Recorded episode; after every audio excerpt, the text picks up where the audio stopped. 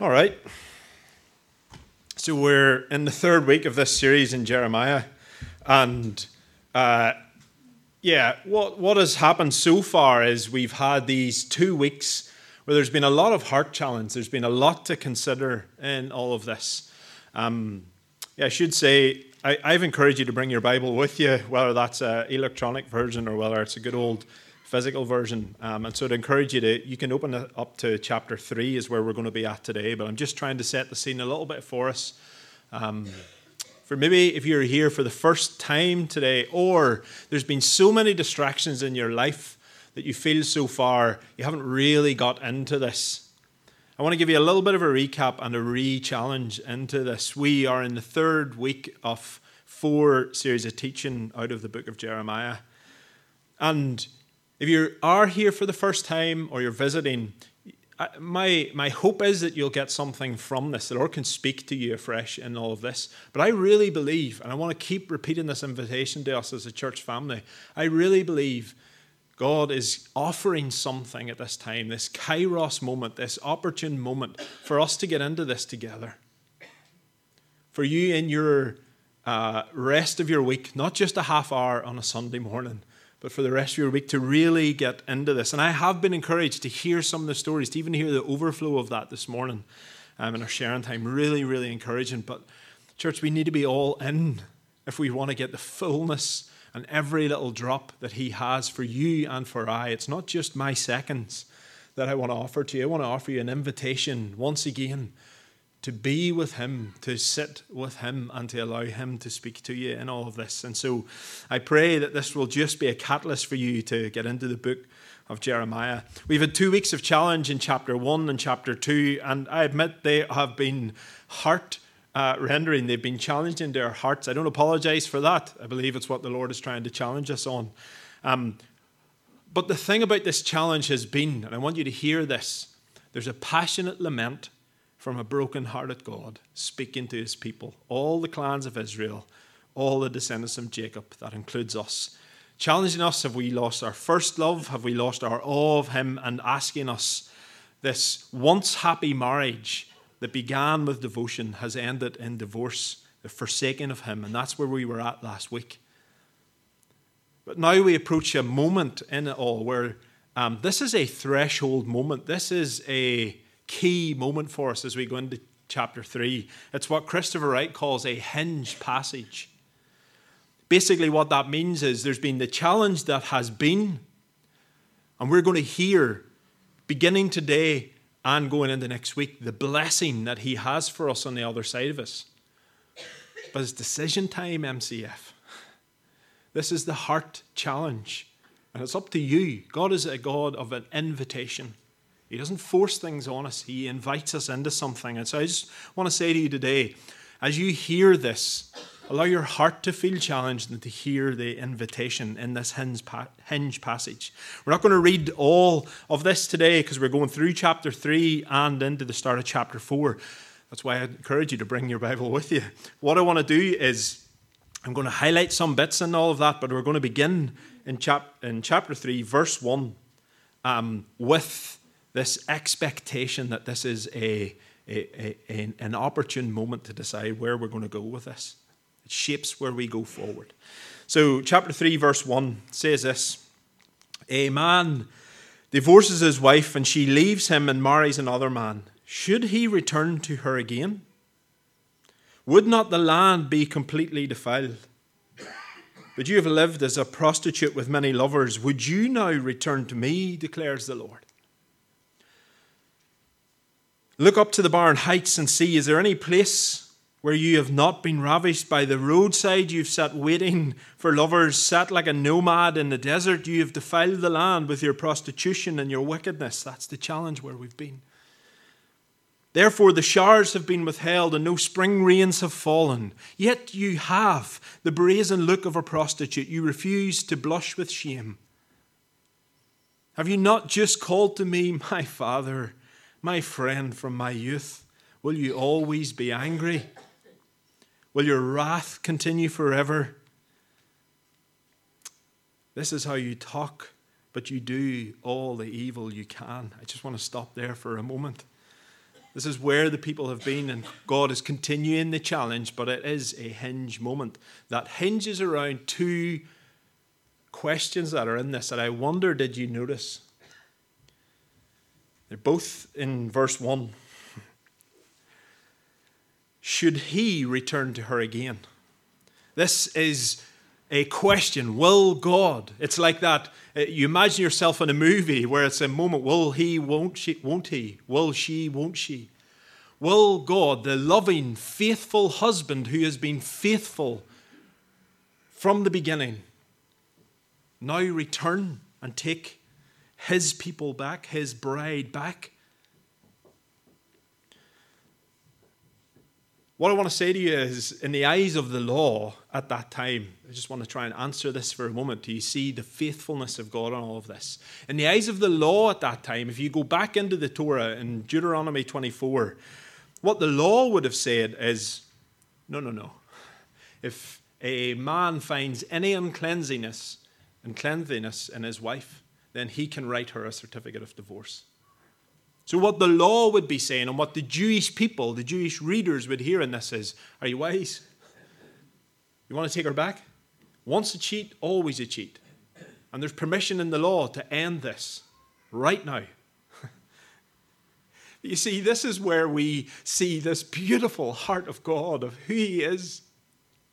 This is a God who has made a covenant promise that cannot be broken. He is faithful. This is the God that when He promises His people and you and me, I won't leave you, I won't forsake you. Even when you forsake me, I won't forsake you. And the answer has to be that this God of the second chance, who encouraged the prophet Hosea to run after his adulterous wife and to bring her back, Gomer, of course he is going to be faithful to the end. And so when you read on in this, you'll see in verse chapter 12, he says to his people, I will frown on you no longer, for I am faithful. Not beautiful. Just stop and drink that in for a moment. That is who our God is, not this angry, vengeful God that you hear the world talk about, this distant God, but a loving God who radically pursues us his bride, the church, even when we forsake him. He is still pursuing us today, MCF. He is still longing for relationship with us, deeper than we've ever tasted before. It's not just about turning up and just being present, it's part of it, but it's allowing Him, His love, to saturate us afresh. This loving God, who of course is going to return again. So the focus shifts where he is asking his bride, Would you now return to me? And that is the question I am asking us. That is the question I believe God is asking of us, MCF. Will we now return to Him? You would think this was a case of who wouldn't, having all that we have heard. And I want to encourage you to read through the rest of this um, chapter this week from verses 6 to 14. I'm going to highlight just a couple of things here in all of this because you see, this call to return, this is something that is still relevant for us today because the word that is used here is this word shub. It's basically is the word that forms. It, it means to, to turn back or to return. It is the word that um, in the Hebrew word teshuva that means to repent they're the same thing. It's about turning back to Him. And that's why I said last week repentance is not just something for those outside the church, it's for us inside. Why do I believe that? Read on into chapter 3. He's calling out faithless Israel to return to Him and unfaithful Judah. Faithless is those who have no faith or have lost their faith. They're basically less faith in their life. They have no faith. And that side of it we get. Hey? But he's calling back unfaithful Judah. You know what unfaithful means? It means you're filled with unfaith. Do you want a little picture of what that looks like? Well, we get it in verse 5. He says, This is how you talk, as if we're returning to him, but you do all the evil you can. He's calling out his people on this. And he says in verse 10 to the unfaithful Judah, You did not return to me with all her heart. With all of her heart, but only in pretense. You know what that word pretense means? It's the same word as pretend. This is the meaning of it. It's an attempt to make something that is not the case appear true. It's what I like to call the hyacinth syndrome. Why do I say that? Do you remember Hyacinth? Her name was Bucket, but she called herself Bouquet. And what was the name of the soap that she was in, or the drama? It was called Keeping Up Appearances. That's all she did. She appeared over the phone saying uh, something like, The Bouquet residence lady of the house speaking she tried to make herself appear like she was the lady of the manor. But basically, she, they just drove a normal car. They lived in a normal house. They were just normal people. She was putting up a front, she was putting up a pretense, just like the people of Israel. And hey, Jesus calls it out. Jesus calls it out. Get this Jesus, not me. Jesus calls it out in his bride in the New Testament. You know what he calls gentle Jesus, hypocrites. So he calls us hypocrites when we pretend to return to him, but we haven't done it with all our heart. It's what he's calling out in Revelation 2 when he's calling out the church in Ephesus. You've done all these great things, but you've left your heart behind. That's what I think he's calling out on us. I've said that before. And so it's decision time, MCF, today. Now. Are we going to return to Him with all our hearts? Not just a bit, all of our hearts. That's what He is longing for. Maybe up until this point you have not been convinced as yet. I don't know how when we have a loving God like that. But you're in good company because the people of Israel weren't convinced either. And so God begins to give them a vision, a vision of what He is offering to them that is more than forgiveness, as if we need that. That's just how good He is. He offers more than forgiveness. He gives them a vision of what the future could be like. And this is where we really get to see the beauty of God. He says to them, this faithless Israel, this unfaithful Judah, if you would return to me now, then I am going to bless you, not just with forgiveness, but I am going to bring restoration I'm going to restore you to be the people that you have always been created to be. hey, church, do you see how this foreshadows the cross and what Jesus has done for us? He goes to the cross not just as if we need any more, but he offers forgiveness. Yes, in all, in all of its goodness. And this is the bit we forget about. He offers a restoration of who we were created to be. The abundant blessings that will flow. Why? From a repentant heart.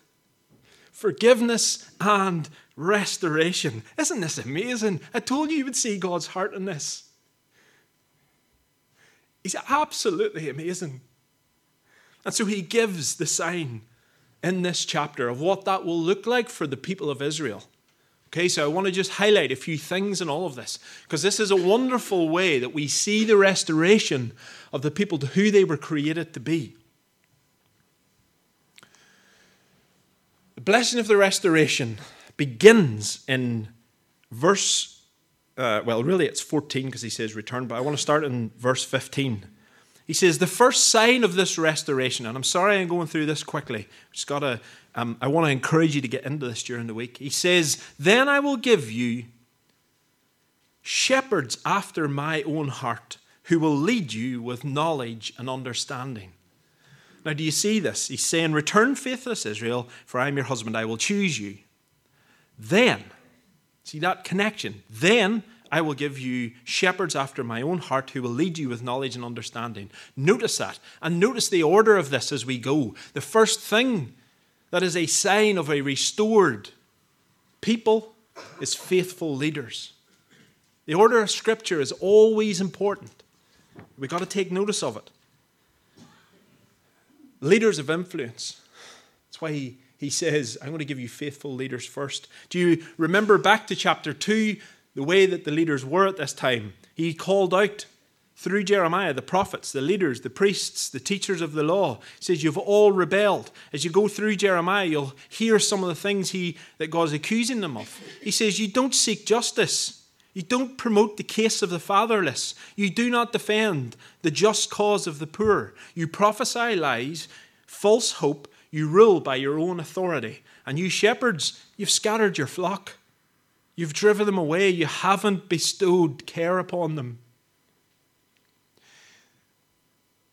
The time that we are at in this passage is filled with unfaithful leaders, and yet God has given them a vision. If you would return to me, I will give you faithful leaders. My word, doesn't it sound so relevant to today's world? See, I felt the challenge in this is all too close to home as someone who's been given this privilege to lead. It challenges me, and I won't call out or highlight anyone by name because I have a plank in my heart and in my eye that needs dealt with before I call out the specks in others. But we have seen leaders falling around the world, one after another, across the nations, across denominations, across theological boundaries, appearing faithful and yet proved to be unfaithful, and it breaks my heart. As I've said, challenged with that, I can't say I know their hearts because I'm not them. I just know my heart. And too many leaders, including me, have forgotten what it is to repent, to turn back, to fix our eyes on Him. We get caught up in everything else, and the distractions. We are called to be doubly accountable. We will be held as leaders, not just for our own walk, but those that we have influence over. That includes you. We are meant to lead by example as your leaders here. And I am saying to you, we're not perfect. We make mistakes, we've made mistakes. But I want to assure you of one thing, and you can only take my word for this, but in the few months that I have sat in that room upstairs with the other elders in here, We are trying to practice this turning back, this devotedness to Him. We are challenging one another and what it means to not be distracted, but to be devoted disciples, following Jesus first and foremost. And I hope with all my heart that the fruit of that will be that we will be shepherds who will lead with knowledge and understanding and model devotedness to you. And so I ask you to pray for us in that. I ask that you would ask us how that's going. Why? Because there should be nothing we should be afraid of. We're meant to be living this out. So I really long to see that the first sign of this will be faithful leaders. This is the vision that God gives his people. And we'll see why I think that's still relevant for today. Sign number two of all of this we see faithful leaders will breed a faithful people or a faithful nation. The blessing begins to flow. As you read through chapter 3 this week, what you will see is some of the signs of a faithful people. He says, Your numbers will increase greatly in the land. That's fruitfulness. He says in that's in uh, verse 16 and verse 17 he says no longer will they follow the stubbornness of their evil hearts you know what that is that's the restoration of those who are faithless and then he says, I will cure you of backsliding.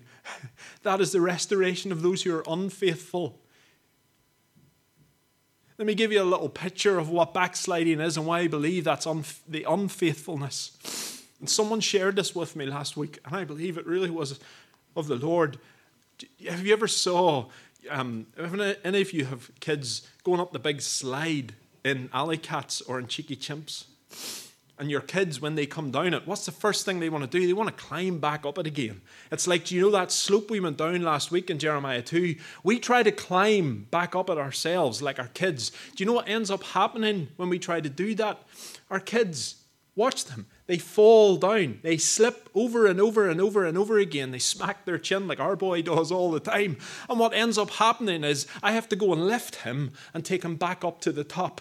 Do you see how this is a picture of what backsliding is? When we try to do better, when we try with good hearts and good intentions, as we take verses like we want to lift up our eyes to the hills. Who can ascend that holy hill? Those with clean hands and a pure heart. You know where we go to right away? What can I do? I want to clean my hands. I want to have a pure heart. I'll just keep doing these things. I'm going to keep going up here, but it's struggle, struggle, struggle, struggle, and we keep falling back down again. I want to remind us we have a Father in heaven who came down, Emmanuel, God with us. You know, He's given us a lift in His shoulders up to the top and said, You don't need to do this. Stop trying. Just watch me. Watch what I did. I, your Lord, can give you clean hands and a pure heart. I love it. It's who He is. We go to see more in all of this. We're going through this at a good rate. Verse 18 we see unity in the people of God. That's a sign of a faithful people. The people of Judah will join the people of Israel, and they'll come together from the northern land to the land I give your ancestors, your ancestors as an inheritance. Unity in the bride is something that he longs for. To see his people united with him, and then the overflow of that unity with one another. I am tired I'm absolutely tired of seeing division in our church, in our bride, particularly in this land. This is not a political statement about unity. I'm saying we need to fix our eyes on Him, unity on Him, because you know where it always leads to. Verse 21 repentance, crying out in repentance. Verse 21 says, A cry is heard on the barren heights, the weeping and pleading of his people Israel, because they have perverted their ways and forgotten the Lord their God.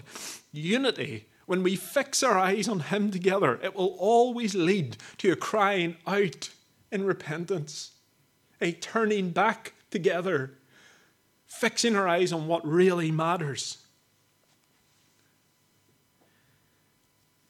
You know, the sad thing about this is this part that they're talking about the cry and what he is talking about here. Remember what I said? It's just a vision. God has given him a vision of what a faithful people looks like. You know, the sad thing about this is the people of Israel, they never lived it out, they never fulfilled the vision. He even gives them in verse 22 the prayer of repentance, what it should look like this acknowledgement of guilt, this, reala- this realization of shame, this sense of looking together and not blaming one generation or the next generation, but saying, both of us, we've sinned and turned our eyes away from you, so we want to come back to you together. And I long, MCF, I long for this to be a lived out reality for us, not just some vision that God gives us. Because the people of Israel didn't get it. And they missed out on this. And for such a time as this, in this kairos moment, he is calling out. And I urge us that this be the posture of our hearts. I long for us to be a people who are called by his name, who will humble ourselves, will pray and seek his face, turn from our wicked ways. And then what? He will hear from heaven, forgive their sin, and will heal their land. This land needs it.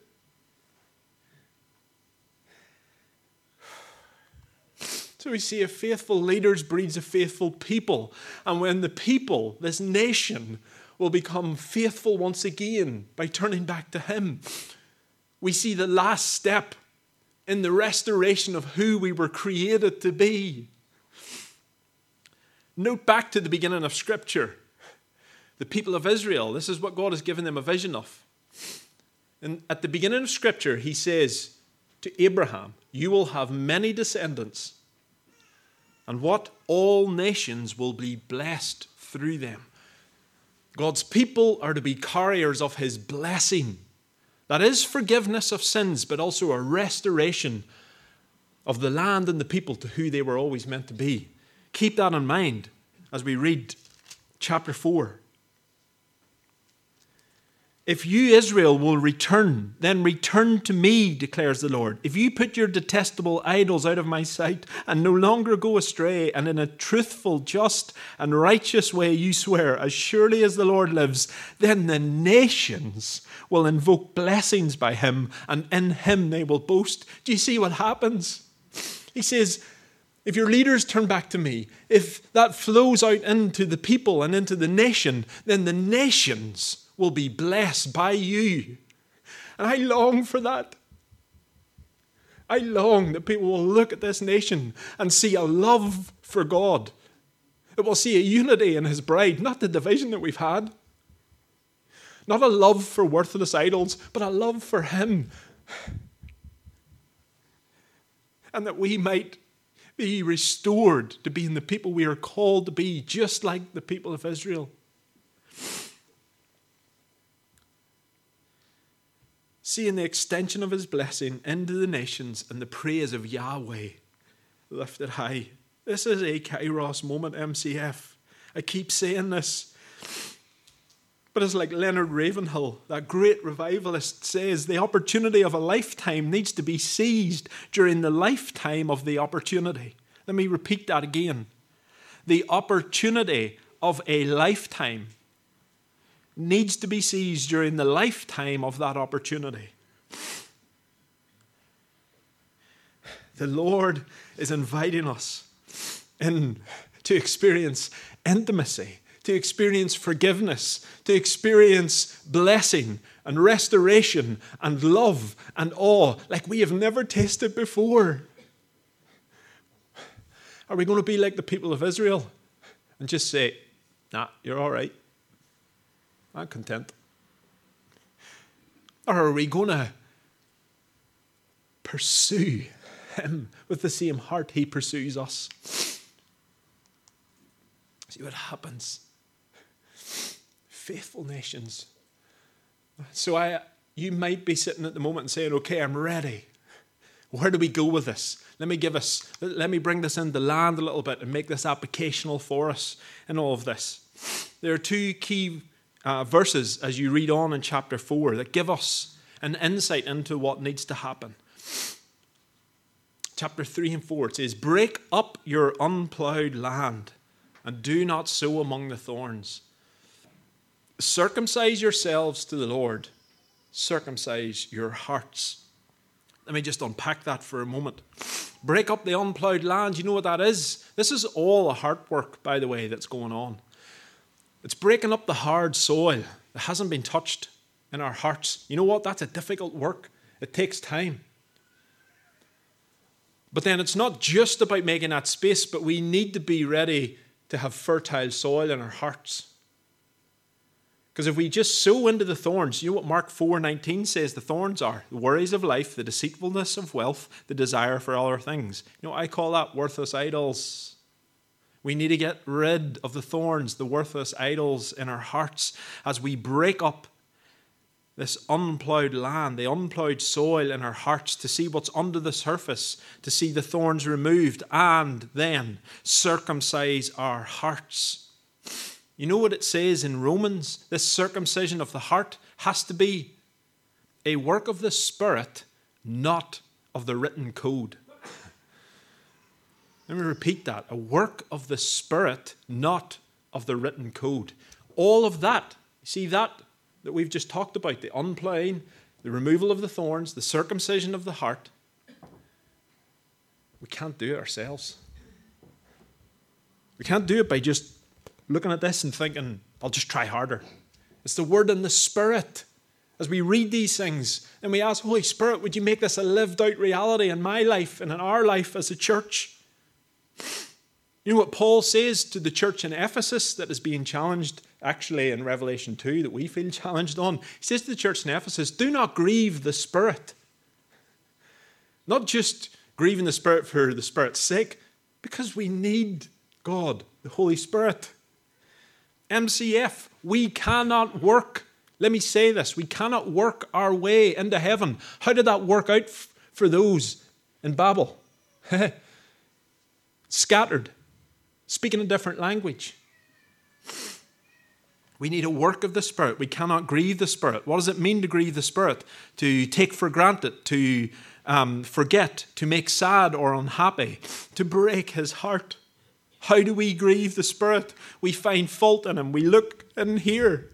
And we say, mm, not sure that's what would be going on there. We fade in our love and our dependency. We see him as some impersonable spirit when he is God himself to have relationship with. We forget. We leave him out to the point where we forsake him. And like I said last week, we just do church, leaving him to the side. We cannot, we cannot allow this heart work to go un, undone or unnoticed. This heart work must be an ongoing daily work. It cannot just be on Sunday mornings. I can't stress that enough. Repentance is a daily requirement, it's not a one time bonus. It is a daily requirement for us as the church to be a repentant people. Lamenting and celebrating at the same time. Lamenting on how broken we are and how much we need Him, and celebrating that He has this abundant grace that He just continues to pour out time and time again. Let's not cheapen the grace. This has to be a daily work. Why do I believe that? Because Jeremiah, in his second book, Lamentations, he says this His compassions are new every morning. Great is his faithfulness. The Lord is my portion, therefore I will what? I will wait for him.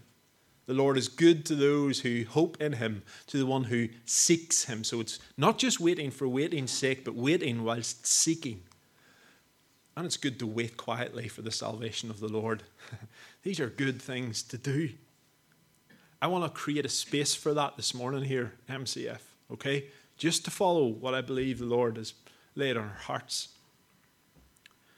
What I want to do then, once we've sung our song now in a moment, this space here, I just want to leave as a space for you to linger, to wait, to seek Him, but to wait quietly.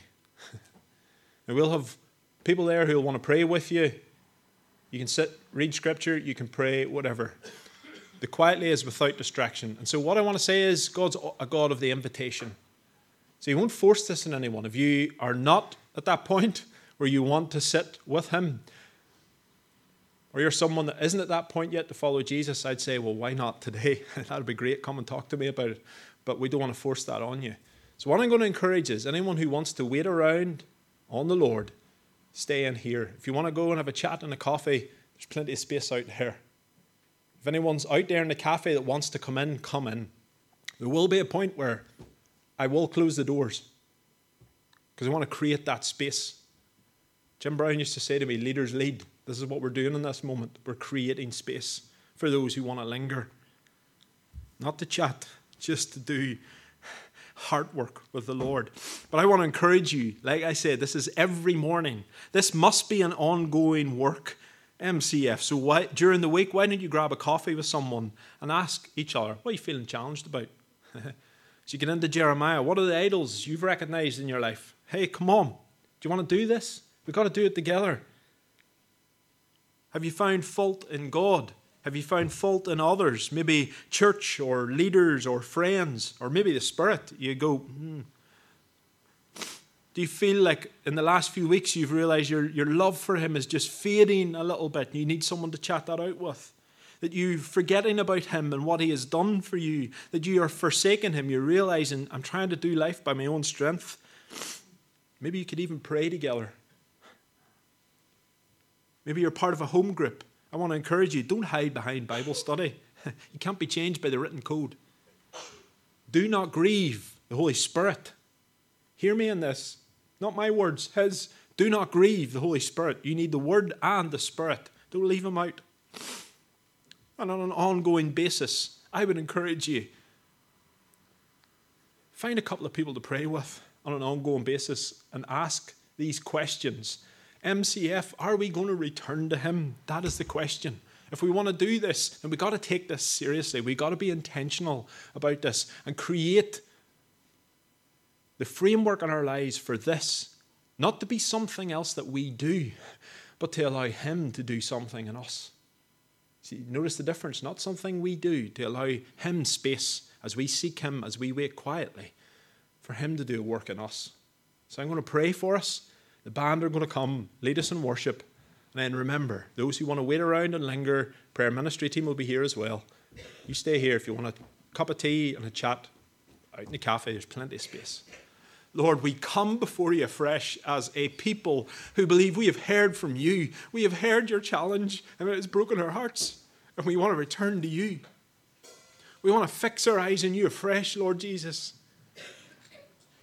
But we understand that even as we create space, we can't do that ourselves. We can't muster that up. We can't create an emotional atmosphere. We can't make it all smoke and lights and all of that. We just want to sit with you and allow you to do a deep heart work in us through the power of your Spirit. So we just leave ourselves open to you right now. Would you begin that in us, even right now this morning? But may this be an ongoing work of your Spirit in us, Lord. We long to be a people like we challenged ourselves at the start of the year, that by the end of this year, we are a church who are more in love with you and have our eyes fixed on you and have seen you at work in our lives in a greater way than we have experienced to this point. And why do we believe this, Lord? Because you say in Hebrews 8, verse 6, that this covenant we live in is a greater one to the old covenant, with superior promises to that that is in the old covenant.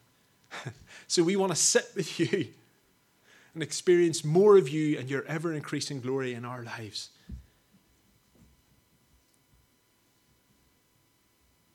Come, Lord Jesus. Come, Holy Spirit. Fill us afresh for your name's sake.